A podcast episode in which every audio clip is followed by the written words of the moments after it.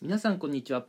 え前回までのねラジオの、え配信で個人で稼ぐことと組織で稼ぐことこのね2つの側面から、まあ、働き方っていうのを見つめてきました。で今回はねそのまとめというところなんですが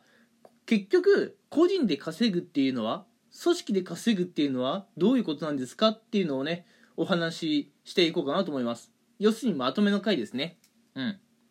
で先に、まああのこれまでのね話の内容とか、えー先にね総括したことをお話ししてしまおうかなと思います。まず最初に組織で稼ぐっていうことはどういうことなのかっていうとまあ組織っていうのはまず勤務時間決まってますよね。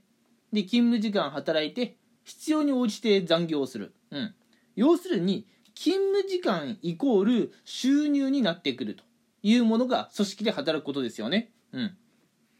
でそれからえ組織で働くっていうことはまああのなんだろうね。ちょっと働き方の浸透性がちょっと不透明かなというところがあります。うん、会社によってね働き方が進んでいるところ進んでいないところ。会社の中でも働き方改革が進んでいる部署やプロジェクトがあったりなかったり、うん、これはねやっぱ就職活動でもね調べるのがかなり難しいと思います、うん、やっぱ就職活動で人事の方がおっしゃっていることと現場のね状況っていうのは若干異なったりしますからね、うん、なので組織で働くっていうのはね働き方改革がどれだけ進んでいるのかっていうのはちょっと分かりにくいですよね。うん。でまあ組織って働くっていうのはやっぱ昔からある働き方ということでちょっとねまあ旧時代的、うん、ちょっとねやや古い働き方かなという感じもします。ただやっぱりね組織で働くメリットっていうのはあってまずやっぱその組織が有名企業であればブランド力があるってことになりますね。ブランド力があるってことはまあこれまでいろんな、えーお客様と築いてきた、えー信頼信用関係があるわけですからえー仕事をする上でね結構営業とか、えしやすいんじゃないかなという気がします。うん。やっぱ無名の人間がね仕事を取ってくるよりやっぱ有名企業とかが仕事を取ってくる方がね、まあ、容易でしょうね。これまで築いてきたものがあるわけですから。それからねやっぱ組織で働くってなると、まあ、年給であったり、うん、あるいは育児休暇とかねその他もろもろの手当がね与えられるってところもねやっぱメリットとしてあるんじゃないでしょうか。ただまあね、えー一つ、えーはっきり申し上げておきたいのは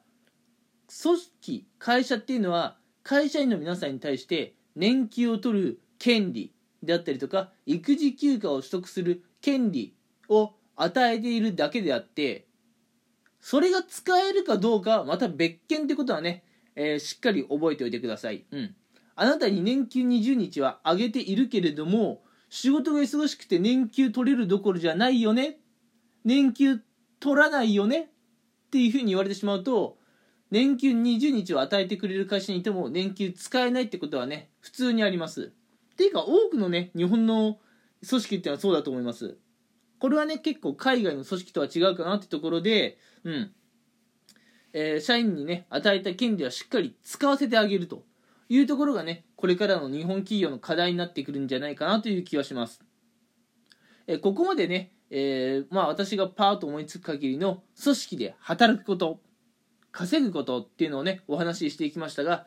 では一方で個人で稼ぐっていうのはどういうことなのかっていうのもねお話ししていこうかなと思います。でまず個人で稼ぐっていうのはやっぱねきつい面としてはまあ、えー本人が怪我をしたとか体調不良で仕事ができなくなってしまった場合もうこういった場合はですねはっきり言って収入がゼロだと思ってください。うん。収入がゼロ。うん。やっぱこれきついですよね。やっぱ人間誰しも体調を崩す時ってあると思うんですけれどもそういう時にねやっぱ収入ゼロになってしまうと気持ち的な焦りも、えーなんだろう発生してしまって、えーより一層ねこう体調不良が悪化したりとか治りにくくなるそういったパターンもあるかもしれませんよね。うん。あと、まあ、個人で稼ぐっていうのは例えばね SNS で常に情報を発信していないととかね、えー何かしら世間に対して情報を発信していないとブランド力が全くないわけですよねブランド力が全くない個人の人間に仕事を依頼しようとする人はなかなかいないかもしれませんねうん。なんで個人で稼ぐっていうのは、えーブランド力がないので、まあそこは、えー SNS、Twitter だったり、インスタであったりでね、しっかり世間に向けて情報発信をして、えー顧客をゲットする努力をご自身でしないといけないってところが大変です。うん。これはね、もう1日2日でどうにかなるもんじゃありませんね。うん。もう日々の積み重ねですよ。あの、ツイッターを育てるのもね、インスタを育てるのも、うん。ブランド力がないと個人ではちょっと仕事しにくいかなという気がします。でね、ちょっとさっきのあの、怪我や体調不良の時に、あの、まあ、収入がゼロになっちゃうところに補足するんですけれども、やっぱ会社だとこういう時ね、手当あるんだけれども、個人だとこういう時に手当がないっていうのも辛いです。うん。でね、今個人で稼ぐところの大変な面をお話ししましたが、個人で稼ぐっていうのはね、まあ、まあ、どういうメリットがあるかっていうところだと、うん。まあ、組織で働く場合は、勤務時間イコール収入となってくるところがあると。そういう話をね、さっきしたんですが、がですよ。うん。まあ、個人の場合は、時間が収入になるわけじゃないんですね。うん。いや、まあ、そういう考え方も完全否定はしないんですけれども、個人で稼ぐ場合には、基本的にはね、皆さんがお客さんに対して提供した成果物、うん。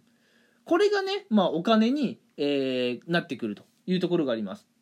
例えば、えーあなたがお客さんに何かノウハウ、知識を提供してあげた。あるいは、あなたがお客さんにアプリやウェブサイトなどといったね、ものを作って差し上げた。こういったものが、うん、お金になってね、報酬になってあなたの手元にやってくる。うん。まあ、時間関係ないんですね。うん。だから短時間でやれれば、もうあのー短時間で、まあ、どんどん収入が得られると。逆に長時間かけてしまうと、ちょっとね、あまり良くないかなっていうのはね、個人の働き方ありますね。うん。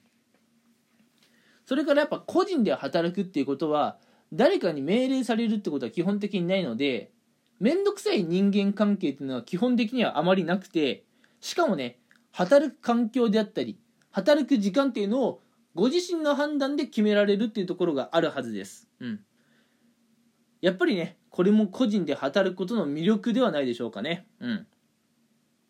まあ、こういう働き方は、10年前、20年前にはね、あまり想像できないえーものだったかもしれませんが、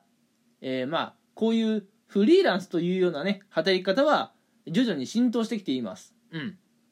な、フリーランスっていうと、例えばまあ、個人のね、えー IT エンジニアとか、あるいはね、皆さん、YouTuber もあれ実はフリーランスっていうのは知ってますか？うん。YouTuber もね、実はフリーランスっていう類になってくるんですが、10年、20年前は YouTuber なんてね、うん。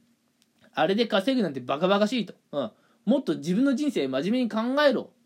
なんていうふうにね、言われていた時代もあったとは思うんですが、うん。今、まあ、2020年、2021年を迎えたあたりはさ、もう YouTuber やってるなんて当たり前じゃないですか。うん。逆に君まだ YouTube やってないのって言われるような時代になってきましたね。うん。なので、YouTuber とか個人の IT エンジニアのような、まあ、あのフリーランスという働き方は比較的新時代的と言えるかもしれません。うん。